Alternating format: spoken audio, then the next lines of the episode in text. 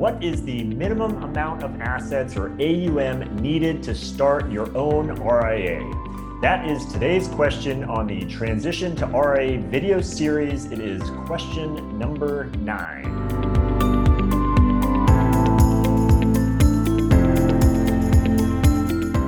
Hi, I'm Brad Wales with Transition to R I A, where I help advisors understand everything there is to know about why and how they might want to transition their current practice to the R I A model. Today's question is, again, what is the minimum amount of A U M I need to start my own R I A? Now, most all of the advisors I work with already have assets. Um, but even if you have assets, the question is, hey, is there, is there minimum amount of assets needed Uh, to be able to transition or start my own R I A? So that, that's what we're going to be talking about here today. Um, technically, you don't have to have any assets to legally start an R I A. And, and I'm going to explain this, go through this here. Um, and, and, and some R I As never have assets, which I'm going to point out. But when you go to start the R I A, again, there's no minimums. You have to have a minimum of ten million or fifty million or one hundred million. You can, and people do, start an R I A solely uh, with, with no assets. And, and to be clear, even if you have assets now, let's say at your current firm you have four hundred million, um, and, I, and I pointed this out in a previous video, on, on day one when you start your R I A, when it, when it technically goes live from a regulatory standpoint, even you on day one technically have zero in assets, because until you actually move your clients and move your assets underneath the R I A, uh, at that point, it, it does have zero. And so again, you can check out my, my prior video on that, um, that, that talks about how long it takes to start up an R I A and, and where that asset flow comes into place. Um, but I did want to just have a quick uh, note today on, on how this works kind of with minimums. And, the, and, and while it seems like a simple answer, oh, there, there is no minimum, there are still some things you need to be aware of. So uh, for starters, you might wonder, well, what, what R I As out there have zero assets and, and, and don't have any intention of getting assets? And there are a growing number of firms out there uh, that want to, a couple, three different paths they could go on. Um, you know, the first is they say, hey, I'm, I'm a financial planner. I like providing financial planning services, and I have no desire to actually do the asset management part of the relationship.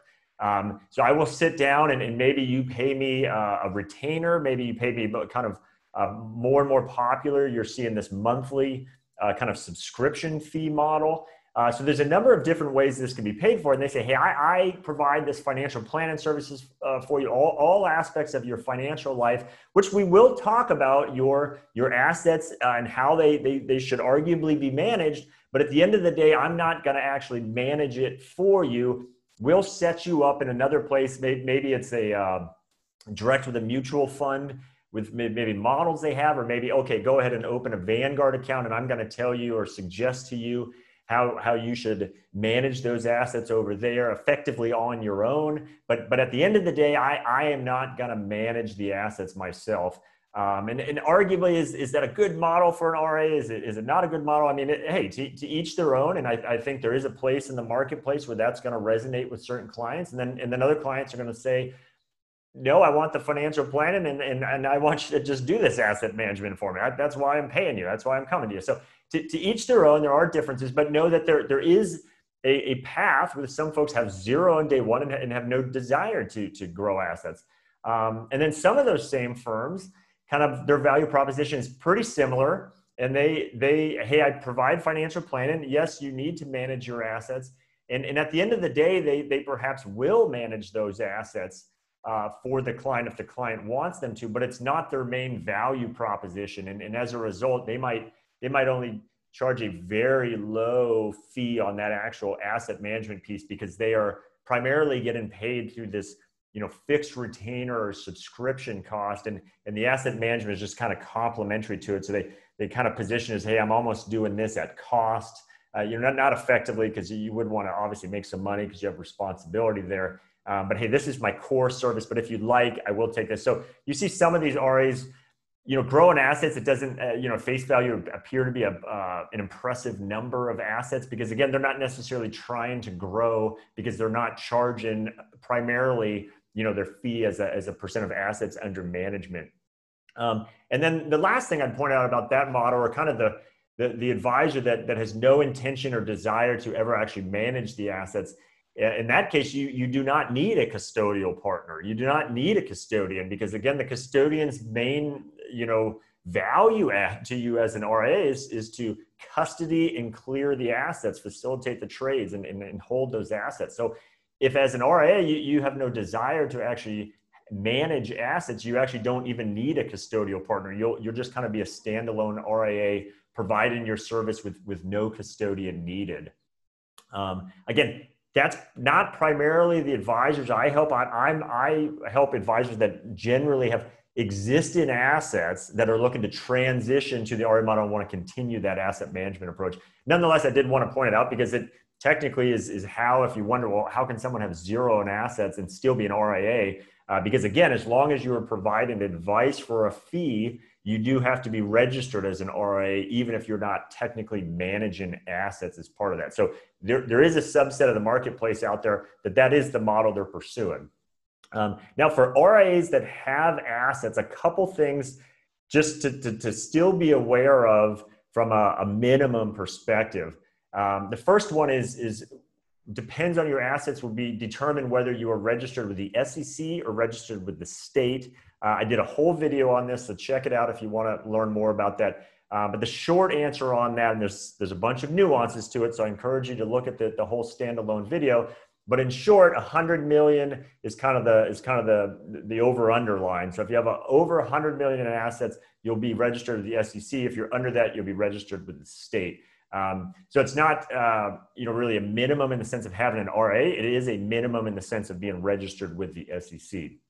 Um, Next up is you, with assets, you will be working with, for instance, a custodial partner. Uh, you might be using uh, software, third-party software vendors as well. And again, deciding, you know, which partners to work with, why one might be uh, better for you than another. That, that is exactly what I help advisors understand um, through this whole process. So happy to have that conversation with you. Um, but custodians themselves often have minimums. So Uh, even if even if you only, you know, the kind of the scenario before, and you just kind of, you know, only occasionally take some assets, and so so you have all of, you know, fifteen million in assets. Well, there's custodials, uh, certain custodians won't won't uh, go into business with you as the custodian partner, because they have they have a minimum that says, hey, for the economics to work uh, for us as the custodian, we need you to have at least X on our platform. And again, that's that's a thing I help advisors think through. Um, But it is something to be aware of. So you, you can't just, you know, solely, oh, take a couple clients here or there, unless you find a, a custodial partner that can accommodate that. And, and likewise, uh, when you pay uh, for third-party software, uh, oftentimes that, that is based on a per-account basis. Well, if you, you come along and you say, well, I have five accounts, uh, they, they very well might not enter into a business relationship with you, because for them, they just feel that's not going to generate enough revenue Uh, to make to make the relationship worthwhile. So again, you you kind of have some minimums there as well, as far as the the vendors that you're going to be working with. And again, I, I can walk you through all of that individually. Uh, and then the last thing is just, you know, what do you hope to achieve with your R I A? Um, so let's assume you are going to manage assets, and, and everyone knows there's different kind of models out there. You might want to have a lifestyle practice where you're, you know, you have a, a good amount of assets, it generates you a, a reasonable amount of income, And, and you're happy with that. And, and then there's, you know, R As that are, are definitely in, in growth mode and, and growing and, and then, you know, grow to, to billions plus in assets. And just what I'd encourage you to think through is, even if there's not any sort of regulatory minimum, and even if you maybe achieve, you know, the minimums of, of what a, custo- a particular custodian might require, is you, you, you still have to run the practice. You still have expenses involved. And you just got to ask yourself, okay, at what point does it just not make sense for me to, to have the responsibility of running my own R I A? And that, that's, that's a conversation I can easily have with you if you want. Again, uh, you know, that's, that's if you're, you're kind of more on the smaller scale now. Um, anything one hundred million and up, it, it's certainly a much easier decision of, of where the economics line up. Um, but you start getting down on that lower end, and, and, it, and it is not as clear cut of a decision as, hey, does this make economic sense? Yes, I'll have a lot more flexibility, a lot more freedom, and on a, on a per client basis, you know, make more money. Um, But but there are some economies of scale that are achieved with that higher asset level. And so again, it's it's it's something to keep in mind. There's no easy black and white answer to it. That's why I can't tell you here that, oh, as long as you have X, it makes sense to, to be your own R I A, because it really comes down to what, what you want to do with that firm. Do you want to grow to be that two billion dollar firm, or do you want that lifestyle practice? And maybe if you can keep your costs low, the, the numbers still work. So again, that, that's the sort of thing I help advisors uh, think through all the time. Um, so with that, I'm Brad Wales with Transition to R I A. Like I said, this is the sort of thing I help advisors with. I want to help you understand everything there is to know about why and how you can transition to the R I A model. So I'm happy to help you with that. If you head on over, if you're not already there, transition to R I A dot com. Uh, lots of these sorts of questions I've posted, uh, some white papers, and, and then the best path is if you, you'll see right at the top is a contact link. You can easily and instantly set up a, a, a one-on-one Zoom with me, and we can begin a dialogue, and, and I can certainly walk you through any questions you have uh, and everything I think you should be aware of as well as you as you begin to contemplate this and then, and then perhaps actually start walking down that path. So with that, I hope you've enjoyed this video, and I'll see you on the next one.